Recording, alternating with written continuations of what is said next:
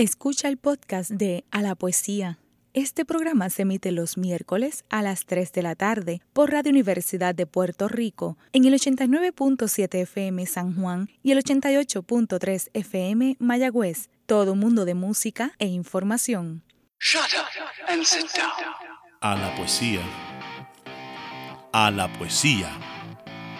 A la poesía. Ah, pues sí, sí. Ah, de músicos, poetas y locos, solo unos pocos lo tienen todo. A la poesía con Rosa Vanessa Otero.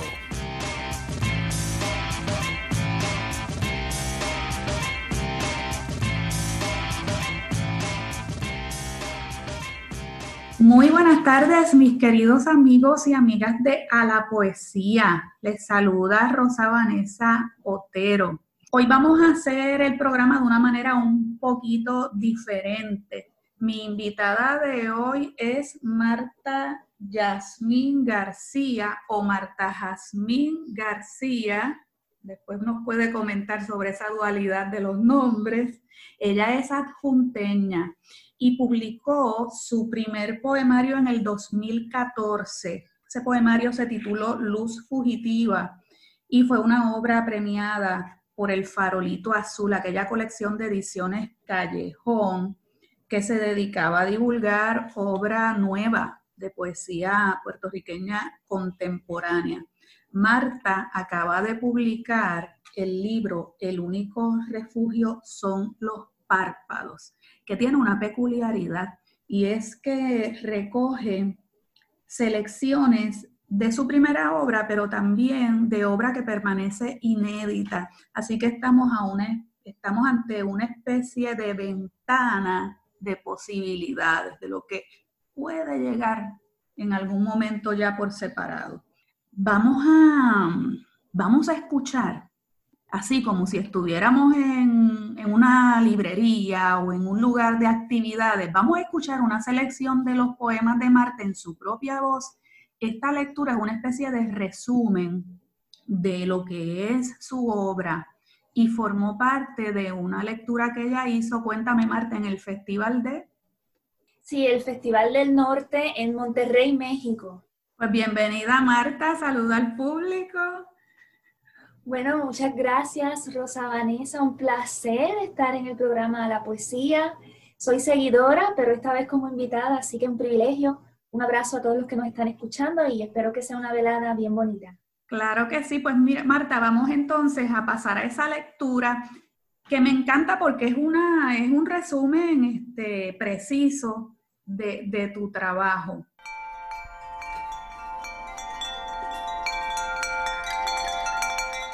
Bueno, pues les quiero compartir un poema de mi primer libro que se llama Luz Fugitiva y dice así. No sé otra forma de decir antídoto, vuelo, valentía. Me sale pronunciar culebra, araña viuda, pájaro muerto, vacío. Sé muy bien que la realidad sucede primero que sus nombres y que antes de la formación del mundo ya habitaban los miedos en la boca, así, en su forma real, de letras no concebidas, en sus cuerpos sin inventar, fríos, estampados, peludos, cóncavos, gravitantes.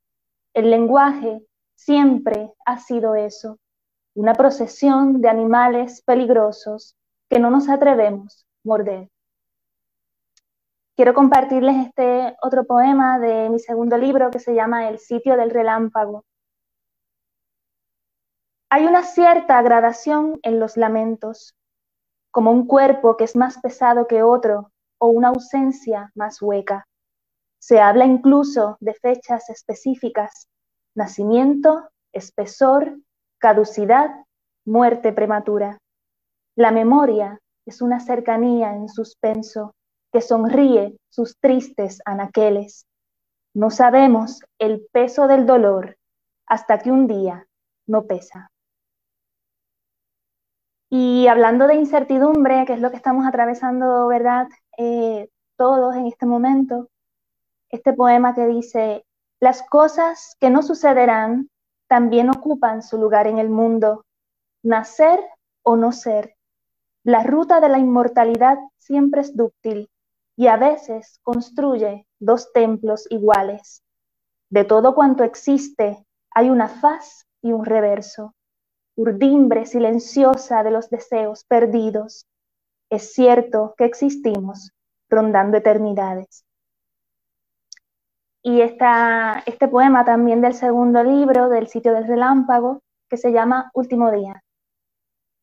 Si la palabra es un troquel del infinito y nos fuimos repitiendo en pequeñas formas desiguales, si somos heridas que coagulan el retorno, epigramas convexos, tácitos subterfugios que se agotan, si somos el listado de nombres y la hora exacta de un desprendimiento, hágase el principio, hágase la nada.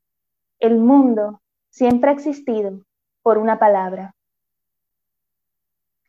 Y este poema pertenece a mi tercer libro que se llama Antimateria y se llama Iniciación.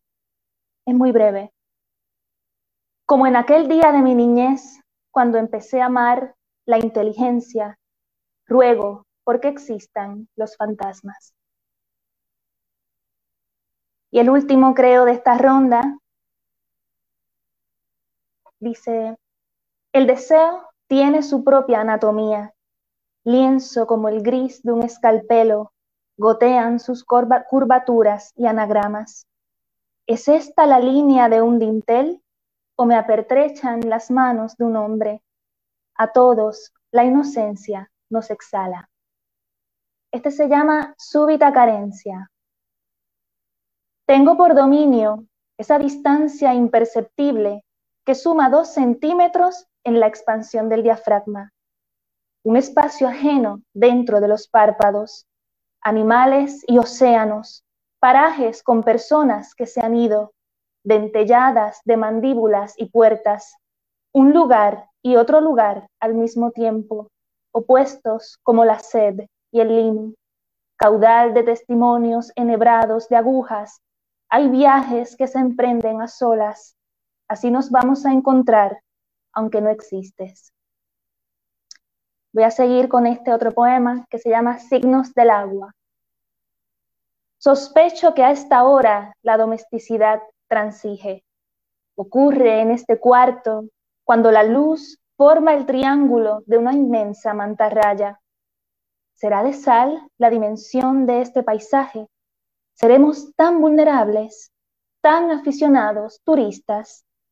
Temo a muchas cosas como a la necesidad del agua, porque estar conscientes de la hondura nos mantiene al borde. He visto la carencia en su estado material y justo, como siempre, sobran piezas. Quiero soñar por esta vez con ciudades geométricas, con el prisma de un veneno para entumecer la noche. Y el último poema, que se llama Antimateria y da nombre al tercer libro. Colecciono lejanías, gestos melancólicos en barro. Todavía no es el momento, falta recorrido, tan cercanas estridencias, olor como de bosque. Hay quienes evadimos las preguntas con respuestas más simulaciones por aquello, como dicen, de estar tristes y expresarnos. Algunas palabras cotidianas suelen congregarse, se desprenden, intervienen, materia transmutada. Dejo de anotar las fechas. Primero es la intuición, después el tacto.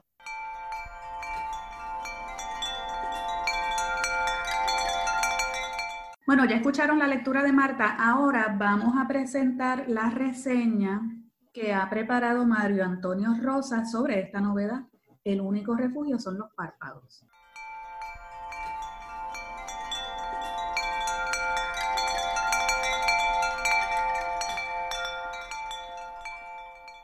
Marta Jazmín García, de los horizontes del párpado. Llegada la noche tengo miedo de esa niña que blande su inocencia por las orillas de mi cama. Me escondo de sus manos insidiosas pintando escarabajos por las paredes, anunciando los renglones de algún peligro inédito. Llegan los días y la sombra de esa niña alargada frente a mí en el suelo es lo único que conozco de grandeza. Marta Jazmín García, el único refugio son los párpados. ¿Cómo abrir el párpado? ¿Cómo conocer la vida o la sombra una vez recibimos la luz? Abrir los ojos cada día es un milagro, alguien lo ha dicho, o todos lo decimos una vez, vemos el amanecer y empezamos la travesía cotidiana. Hemos sobrevivido el crucero de la noche con sus sueños, pesadillas o visiones. Bien, dice entonces la poeta Marta Jazmín García al llamarle refugio a los párpados. Es guardar la vida un rato de frente al descanso. La poesía es un gran párpado en múltiples aleros de palabra, imagen, estatuas que van y se intercambian manifiestos. Es la vida misma. Y he aquí su libro destellante y máximo. El único refugio son los párpados. Colección La voz aislada de ediciones El Taller Blanco, año 2020, que reúne tres de esos libros. Desde su primogénito, La luz fugitiva, libro galardonado en el 2014, y dos inéditos, El sitio del relámpago y Antimateria. Con eso nos bastaría enfrentarnos tan libres a una voz original y mayúscula de su tiempo. Una vez tenemos esa unción, entonces marchamos por su verbo. Cada poema de este libro constituye niveles de estancia en ese refugio de los párpados. Cada clima, cada convocatoria, cada premisa hacia la poesía logra establecer su andamio, su calidad expresiva, su asonancia conquistadora. Las tres partes de este poemario que son sus libros inclinan al postulado de una poesía en inmediatez de vida y de las máscaras que nos impone la vida, pero no solo la vida exterior, sino la interior, de modo que el sentido que empuja como gravedad la intención del poema entronca fielmente las piezas de esta excelente propuesta. ¿Y qué hay detrás del párpado? Un registro de lo vivido, del silencio, la soledad, esa que se quebró en un cosmos muy de la poeta y encerrado en el cuerpo, dando la brevedad de una interminable luz. Sí, porque la soledad riega luz y nunca barranca. Está la lentitud del tiempo o destiempo, la dulce encerrona del verbo, lejos de lo que pase, se espere, se llore o recuerde. Todo detenido y en espera. La lluvia desvanece los renglones del tejado. El único refugio son los párpados. En todo esto, la poesía la hace inmensa en su camino. Ha sido Mario Antonio Rosa, a la poesía.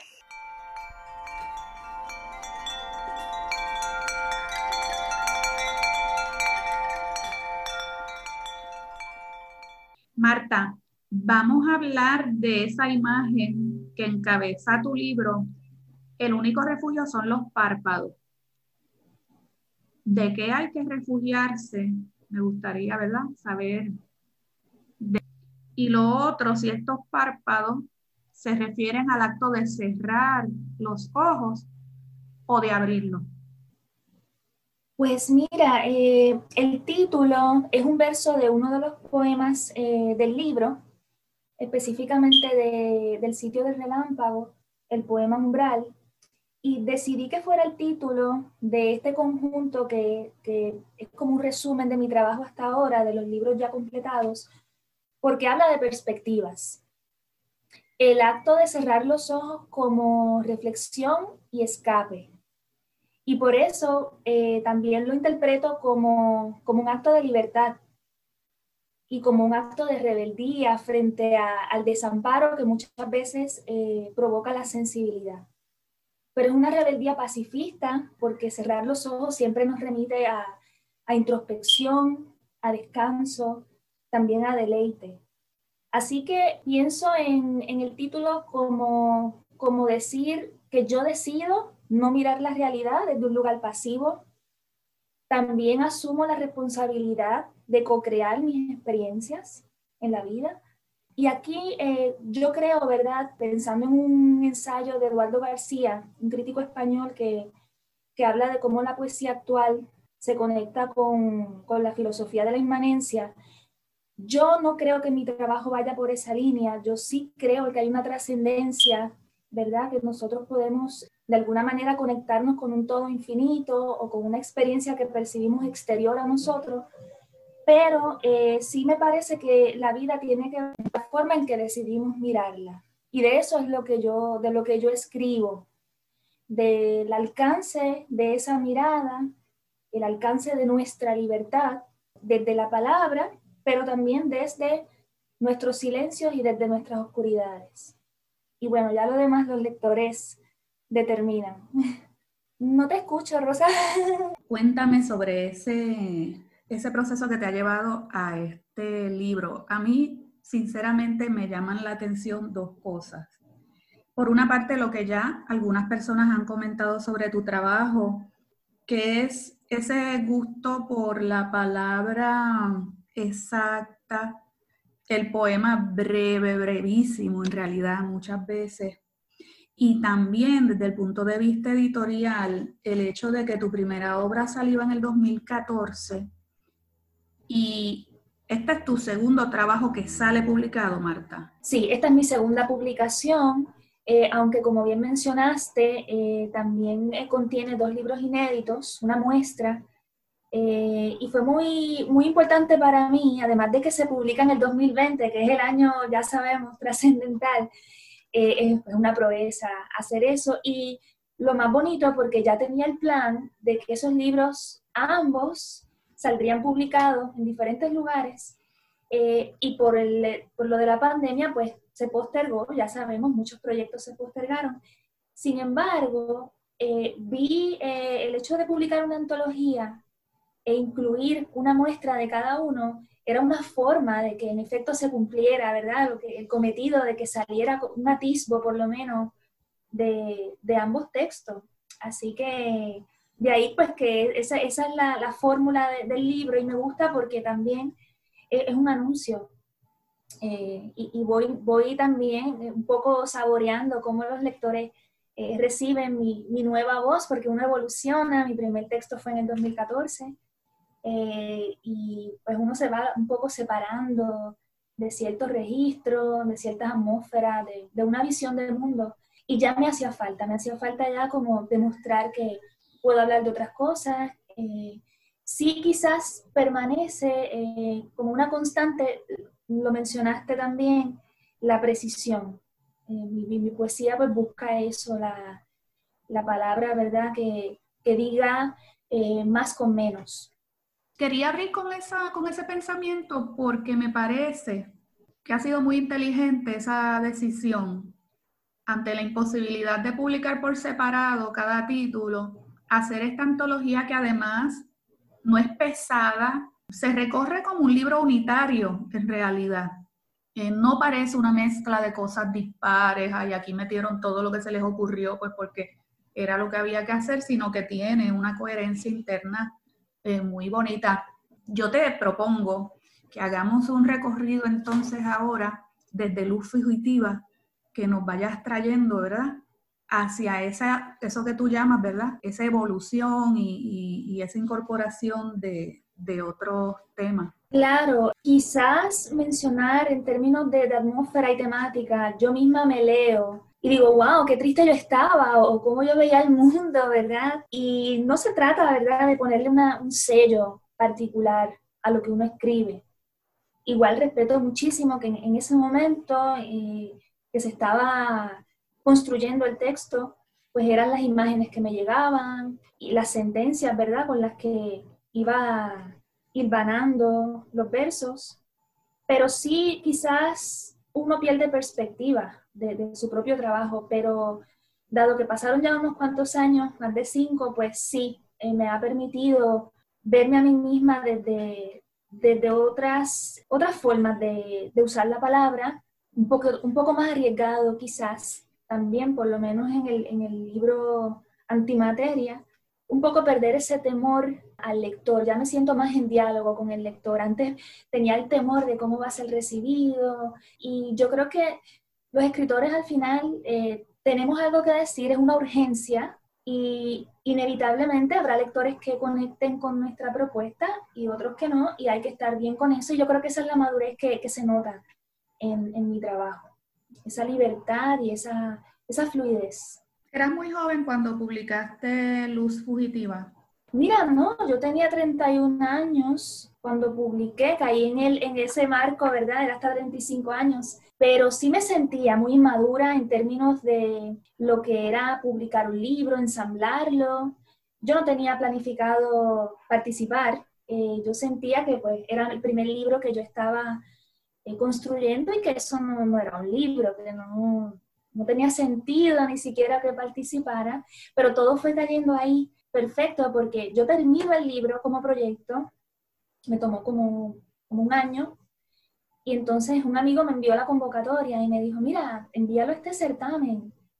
Y yo dije, ay, ay no. Y el mismo día de que finalizaba, ¿verdad? El, el tiempo para enviar fue que, que, hice, que de hecho se tomó en consideración el matasello. Y ahí fue que, pasó, no me dio tiempo de pensarlo, o sea, se va a publicar y ya, y yo creo que estaba marcado para mí. Sí, sí, como pasan tantas cosas. Quiero leer un poema de Luz Fugitiva, El presagio de la inercia. Mi voluntad tiene la forma de un pájaro muerto, abierto y quieto en el aire. Presiento cómo extiende compasivo su escondite de plumas cenizas debajo del sol y encima de mi libertad sobre este camino desnudo también hace frío de los simulacros celestes que sobrevuelan la tierra. Y una vez creí escuchar las campanadas de mil parpadeos anunciando una visión de mí abandonada en los desagües del desierto. Y otra vez, bajo esta sombra, los ojos se entreabren como labios en medio de todas las palabras. Callejón es una gran editorial para iniciar este, un, camino de publicación de poesía, Marta. Así que te debes sentir muy orgullosa de haber comenzado precisamente con, esa, con esa editorial. Voy a leer otro, otro poema, Conversación entre antípodas.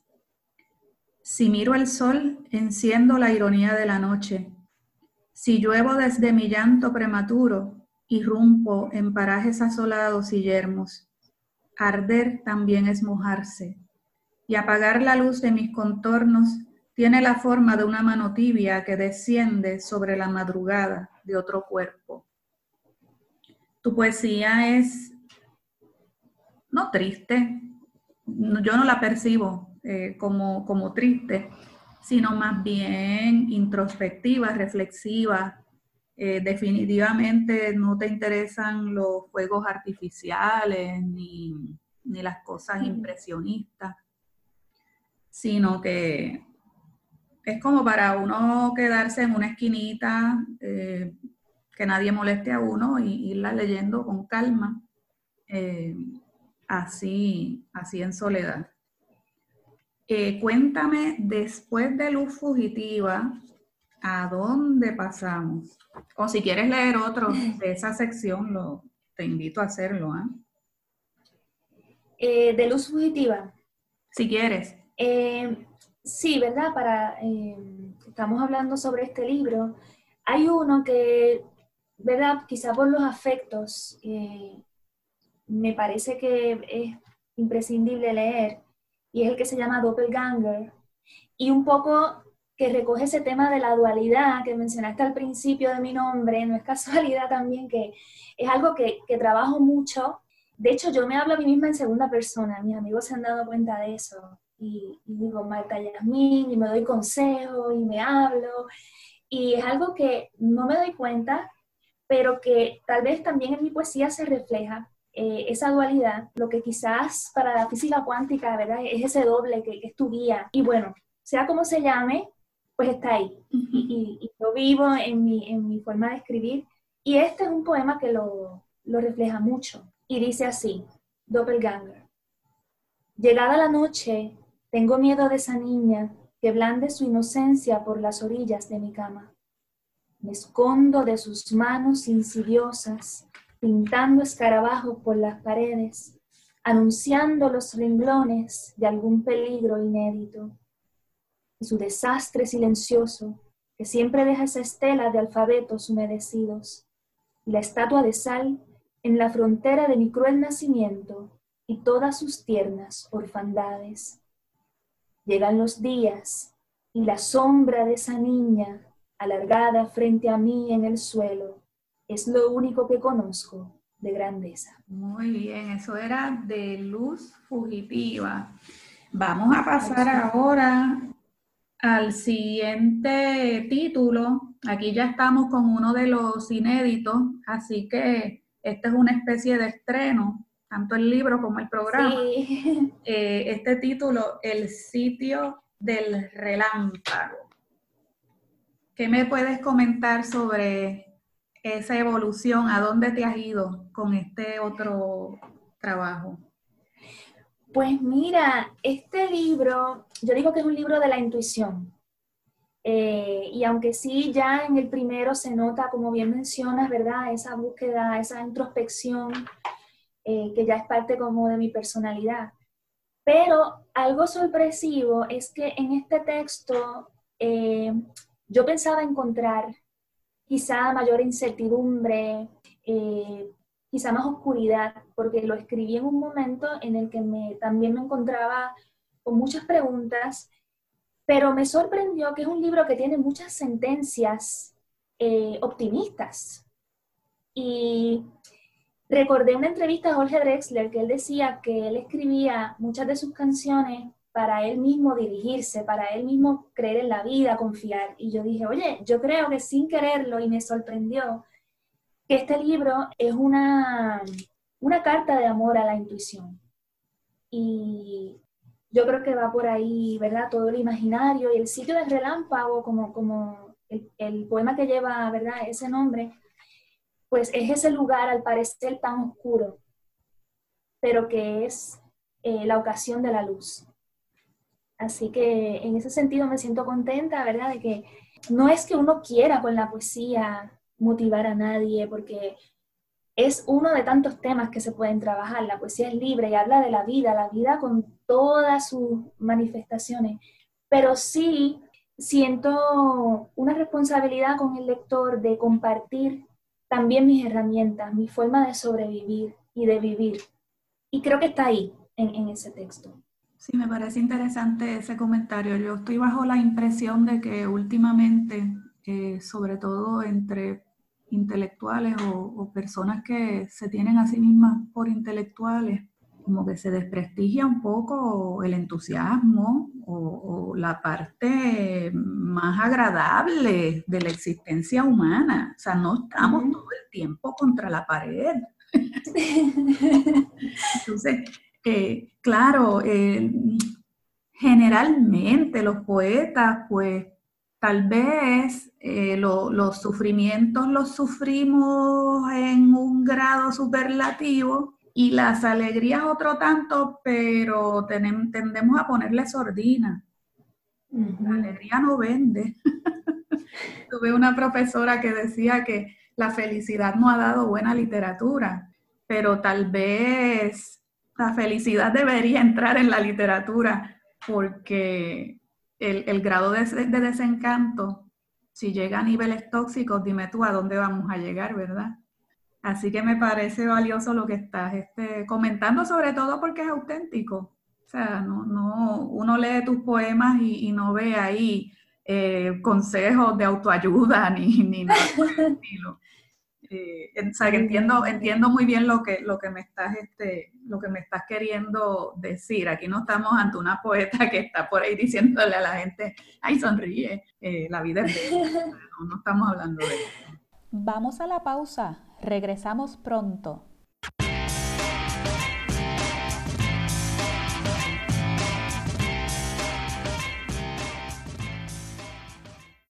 Está escuchando el podcast de A la Poesía. Este programa se emite los miércoles a las 3 de la tarde por Radio Universidad de Puerto Rico en el 89.7 FM San Juan y el 88.3 FM Mayagüez.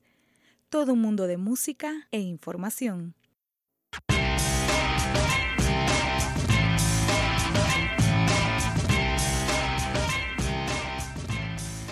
De vuelta en esta conversación con Marta Jazmín o Yasmín García, hablando de optimismo y de entusiasmo.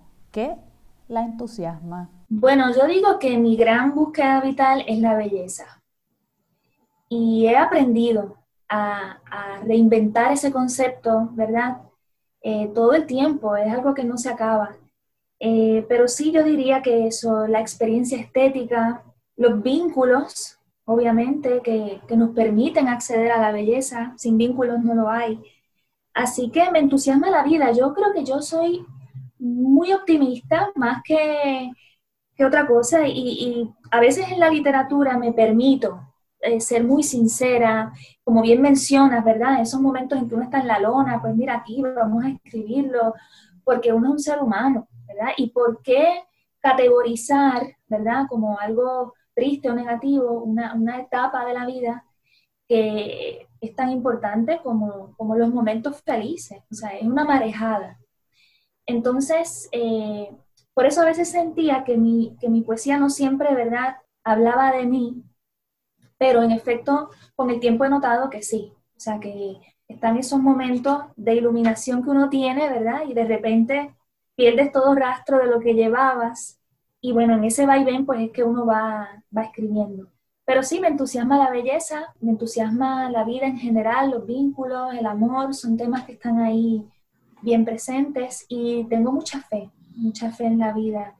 ¿Y qué te coloca sobre la lona? Bueno, yo creo que esa misma sensibilidad, esa misma, ese mismo arraigo, ¿verdad? Este, me cuesta desprenderme, quizás es una manera y yo pienso que los, tristes, ¿verdad? O las personas que pesimistas al final son revolucionarios, porque es una forma de decir, esto no me gusta, yo quiero que sea de otra manera. Y yo creo que estar en la lona para mí ha sido mi, rebeldía. Esto no me gusta, quiero cambiarlo, me resisto a ser parte, y entonces se, manifiesta, ¿verdad? Como quizá eh, un estancamiento o una tristeza pero siempre me levanto, así que, y sobre todo la poesía, nosotros escribimos poesía, es nuestra forma de decir, ok, aquí va mi revancha, ¿qué hice con, este, con esta sensación, con esta experiencia? Pues bueno, yo, yo hice belleza, yo convertí en, en palabra, ¿verdad? Poética, eso que en un momento pues me tuvo en la lona o me hizo, ¿verdad? Anular, pero no, no lo conseguí. ¿Me puedes compartir uno de los poemas de esta sección? Claro que sí, eh, voy a compartir el que inicia, ¿verdad?, en la antología, este poemario, y que se llama En suspenso.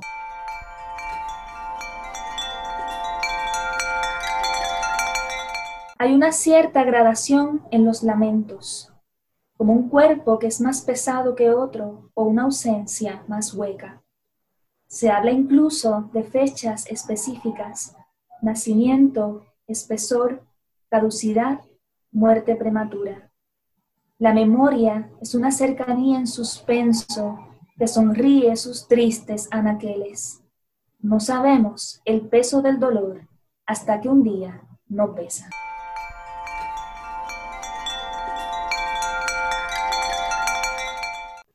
Estábamos hablando de los entusiasmos, sobre todo el entusiasmo por la belleza, en tu, en tu libro se nota ese, ese amor por la palabra bien dicha y por las palabras eh, que se van diciendo con mucha este, suavidad y con una cierta cadencia. Estábamos en el segundo, en el segundo título, que es el sitio del relámpago, me parece que por aquí hay un poema que yo marqué que me gustaría leer. El sitio del relámpago, es el que da título a la, a la sección.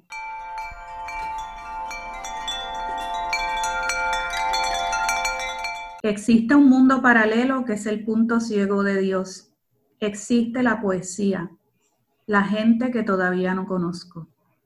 Llegamos desnudos para fecundar la tierra, las retinas discurren el sitio del relámpago, ese, al parecer, tan oscuro.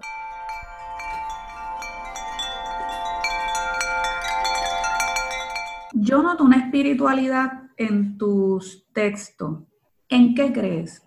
Bueno, eso es una, una pregunta que todavía estoy en proceso de responder. Yo creo que dura toda la vida, pero en este momento te puedo contestar que creo en la búsqueda.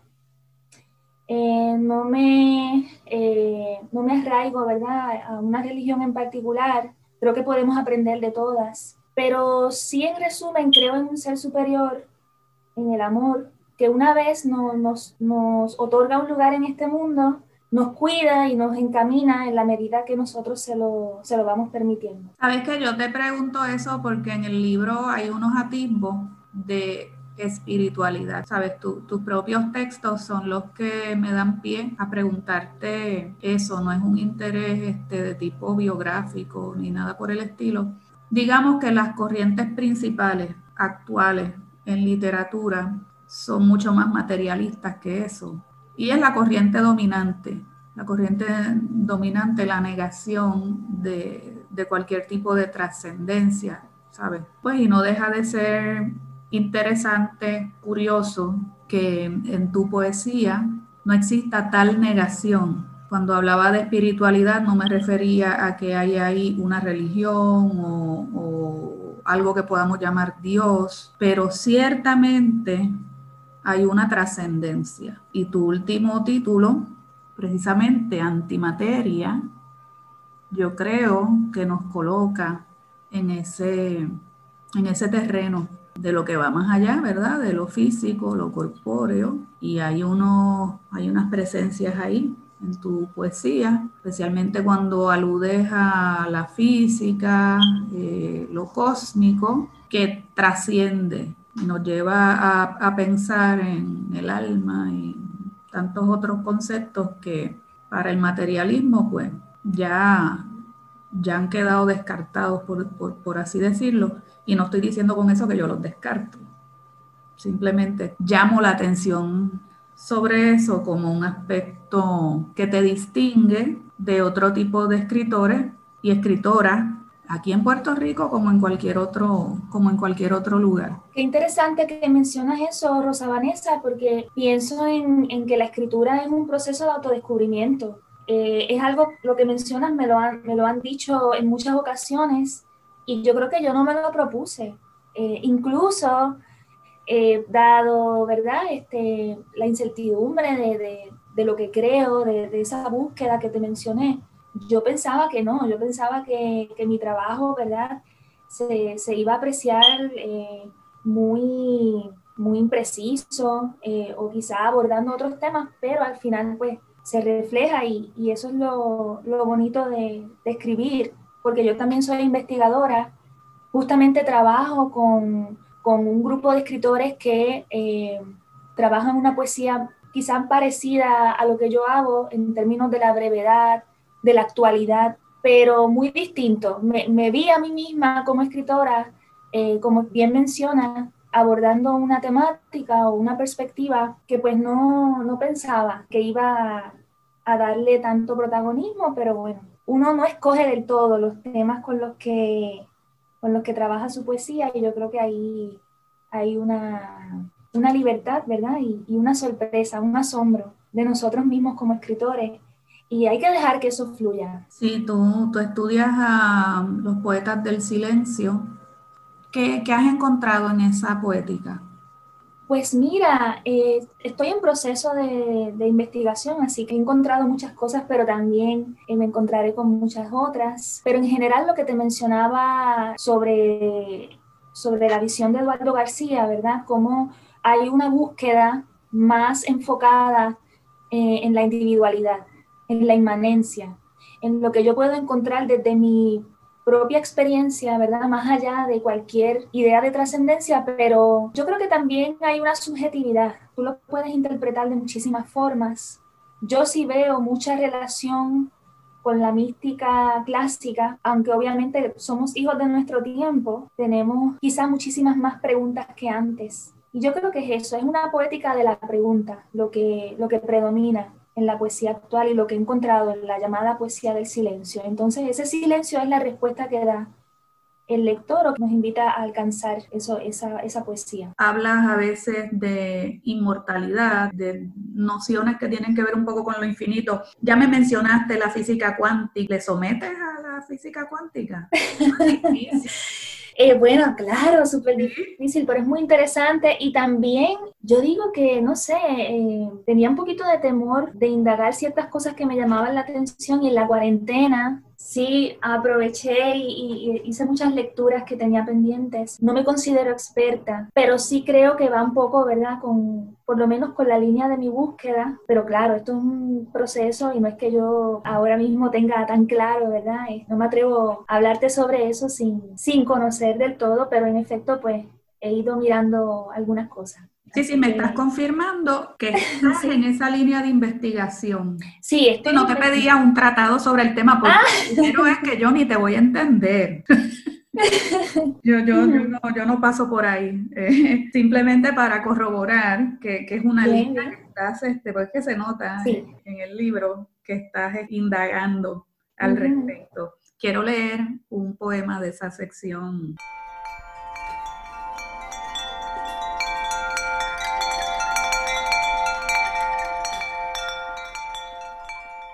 Trasueño. 1. El salmista guardó su cuaderno y se echó a dormir entre las piedras. A la hora siguiente soñó con escorpiones, pero no tuvo miedo. Creció escuchando profecías con artrópodos. Son metáforas del estupor que sale de la tierra. 2. Tener esa inscripción del herrumbre prolifera tu estirpe. Pierdes la noción de perder y descubres que tu mano izquierda es un surco de semillas de plata. Las cosas en el desierto tienen otros nombres. No todo pertenece a la vigilia. La sed es el verdadero río, por ejemplo. 3. Capítulo primero un salmista que reposa entre aguijones. Soñó la plenitud que escribirá al otro día.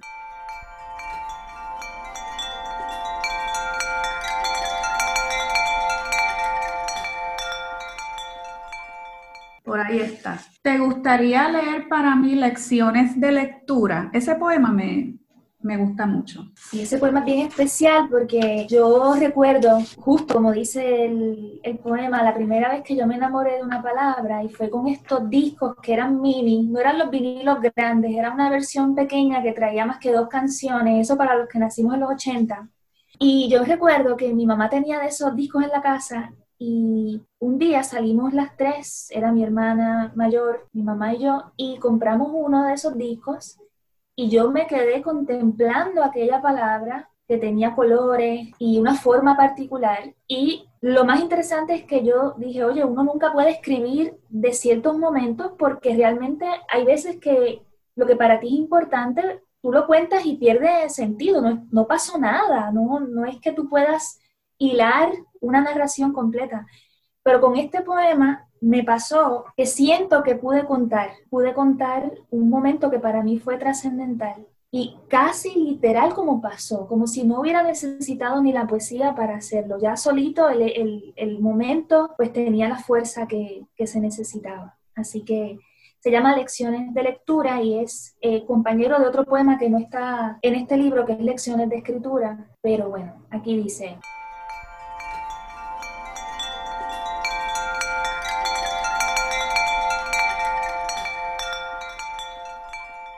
La primera vez que me enamoré de una palabra tenía menos de cuatro años. Arista. Leí con dificultad porque apenas aprendía con mi hermana. A esa edad el mundo ya me parecía muy extraño. Fueron los colores en la tapa del disco o el nombre de una compañía de música. Mi madre decía que algunos objetos como esos no son para los niños, que muy adentro un círculo siempre se sostiene con palabras. Mi madre, que sabía llorar y estar despierta, conserva esta canción en sus retinas.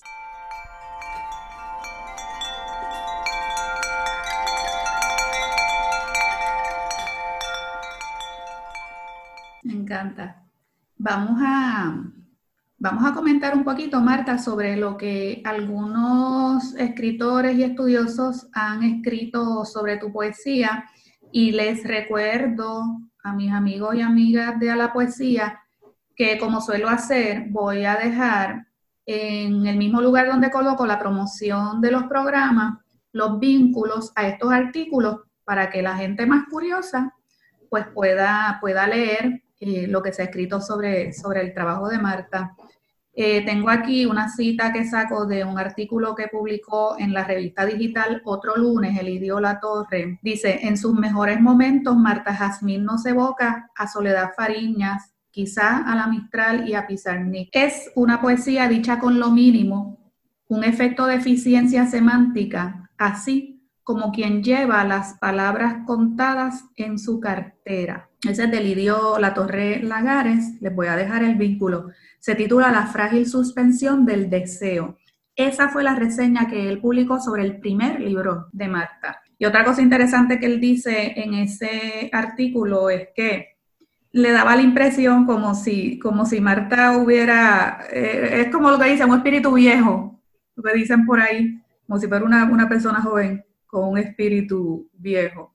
Entonces hay otro artículo, este es de Federico Irizarri Natal, este sí es sobre la, la antología que acaba de publicarse, este apareció en Claridad, eh, se titula Hacia una poética fronteriza, el único refugio son los párpados. Entonces voy a citar de Federico, en el contexto de una época en que priman tanto la noción del simulacro como la del artificio estético y las escrituras fugaces, el único refugio son los párpados, resulta un libro valioso y honesto. Yo creo que esos dos comentarios no tienen precio y resumen bastante bien lo que uno recibe, ¿verdad? Al, al, leer este, al leer tus libros. Dando un salto a otro tema, de la poesía puertorriqueña sea del pasado como del presente. ¿Qué elementos de la poesía puertorriqueña que has leído se han quedado contigo? Hay muchísimos, es una pregunta muy bella, ¿verdad? Porque sí, esa ha sido mi escuela, ¿verdad? La poesía puertorriqueña. Tengo la, la dicha de, de, tener amigos que leo y que admiro, así que los tengo muy cercanos. Pero cuando me hiciste la pregunta, el nombre que se me vino a la mente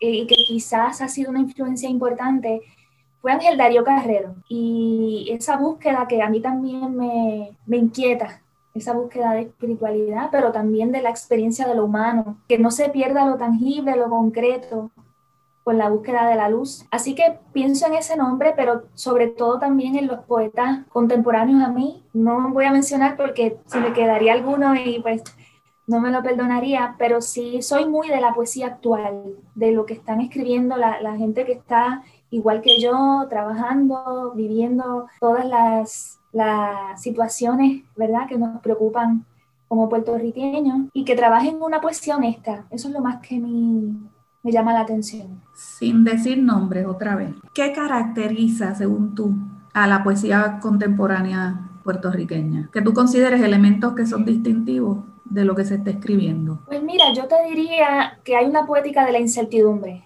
no, no digo tristeza, sí de incertidumbre, porque eh, se está escribiendo mucha poesía con estos espacios en blanco, con preguntas como mencioné. Aunque yo trabajo con poesía española contemporánea, pues hay mucho, muchas conexiones, ¿verdad? Es, una poesía breve que, que permite al lector eh, participar, una poesía llena de preguntas, pero que no no digamos es, triste porque sí creo que, se puede apreciar eh, una asunción, o sea, los poetas puertorriqueños actuales asumen la incertidumbre y desde ese lugar proponen maneras de sobrevivir, de, de encontrar la belleza. Así que yo diría que que es un mapa para encontrarnos todos en la poesía. ¿Te sientes distinta? ¿Tú sientes lo tuyo distinto de lo que escriben los demás? Mira, yo no, no sabría contestarte esa pregunta porque uno pierde perspectiva, ¿verdad? De su propio trabajo. Creo que leo más buscando conexiones, de diferencias, eh, siempre me encuentro en, los poetas que, leo. Pero sí, tal vez lo que mencionamos, ¿verdad? En términos temáticos, sobre todo, porque la brevedad, pues, es bastante característico de, la actualidad. Pero yo creo que sí, en términos de temas, atmósferas, podría quizá, más que diferencias, mi, mi, sello auténtico, ¿no? Y, y que me permite desde ahí conectar con los demás. Ya nos estamos acercando al momento de redondear esta conversación, Marta. Ahora mismo estoy trabajando con algo un poco más narrativo. Todavía no, no puedo dar muchos detalles porque está pues, en proceso, pero sí quiero moverme ¿verdad? A otras casas del lenguaje, a ver, a ver qué tal. Siempre prima lo poético, eso yo digo que esa es mi lengua vernácula, pero sí, estoy explorando con un poco de más eh, prosa y reflexiones, así que vamos a ver, pero en efecto también me gusta también, me gusta eh, la pintura, es algo que, también trabajo, eh, aunque pues no he tenido tampoco el tiempo de dedicarle como, como amerita. Eh, además de que hay manifestaciones del arte que requieren unos instrumentos a diferencia de la poesía, ¿verdad? Que yo en mi teléfono, yo escribo, estoy en el supermercado, pensé en un verso y lo, busqué en mi teléfono. Pero, por ejemplo, eh, la pintura requiere un taller, requiere unas herramientas. Entonces, eso ha sido para mí un límite. Pero en general, pues, yo, yo me considero una, una lectora. Así que esa sería la definición más, más amplia. La investigación doctoral es en poesía española, ¿cierto? Sí. Sí, ¿qué poetas españoles contemporáneos son los que te interesan más? Poetas en particular, ahora mismo trabajo con Antonio Méndez Rubio, Chantal Maillard y Ada Salas. Y justo se destacan por la precisión de la palabra. Así que esa, esa es mi tesis sobre la, la, poesía del silencio, específicamente pues esos tres poetas que son del 90 eh, hacia acá. están publicando desde 1990. Muy bien. Y mm, en cuanto al proceso editorial como tal, estos dos trabajos de los que incluiste muestra en, el libro, ¿están ya encarrilados o, verán edición un poquito más tarde? Pues mira, esa pregunta yo tampoco la sabría contestar porque sí estaban encarrilados antes de la pandemia, sobre todo con Antimateria, que iba a publicar, publicarse en Costa Rica con motivo de un festival que publica a los autores, pero eso todavía está ahí en veremos. Eh, igualmente el segundo libro. Y nada, yo ahora que, empezó el año, pues vamos a ver cómo, cómo se mueve el proceso de, editarlos y de, que salgan a la luz, porque ya, ya vi que pues fueron bien recibidos, así que yo espero que el resto del libro, que también pues, como tú mencionas, leer una antología es como un libro aparte, pero cada uno de ellos pues tiene también su, propia identidad y me gustaría que, los conocieran. Marta, ¿en qué lugar de las redes sociales y cómo se puede poner el público en contacto contigo? Bueno, pues precisamente eh, con la pandemia que surgieron muchísimas ideas, me recomendaron abrir una página de autora en la que yo pudiera compartir solamente mi trabajo y recibir mensajes relacionados, así que con mi nombre completo, Marta Yasmin García, pueden encontrar y, y escribirme y con mucho gusto pues les respondo, le envío el, enlace del libro y todo lo que les interese de mi, de mi obra. Sí, para evitar confusiones, para comunicarse con Marta, pueden buscarla en la internet como Marta Jazmín García, aparece con J, y allí está su página de autora, pueden comunicarse con ella, ver lo que ella publica, lo que va subiendo, etcétera, etcétera. Marta, ¿hay alguna otra cosa que te interese em, comentar o algo sobre lo que quieres llamar la atención ahora ya para terminar o un último poema que quieras leer? Pues sí, preferiría leer un poema, ¿verdad? Que es quizá lo, mejor que uno puede decir eh, al respecto y, y, según lo que hemos estado conversando. Voy a leer uno que se llama Signos del Agua, que yo creo que ese sí que casi no lo he leído en ninguna lectura y es de los más recientes, es del libro Antimateria.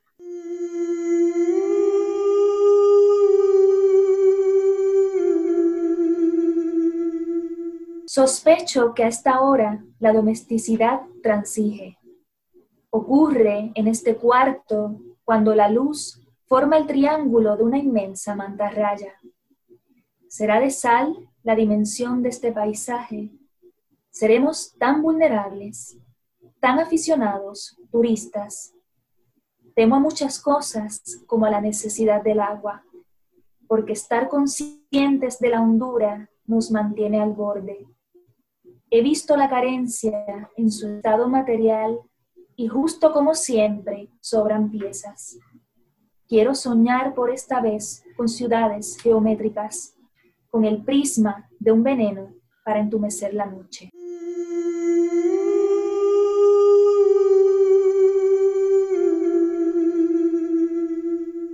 Ha sido Marta Jazmín García, autora de esta novedad. El único refugio son los párpados. Muchas gracias por tu presencia, por tu voz. Ya hemos llegado al final de esta edición de A la Poesía. Les espero el próximo miércoles, como siempre. Se despide de ustedes Rosa Vanessa Otero. Hasta la semana que viene en A la Poesía.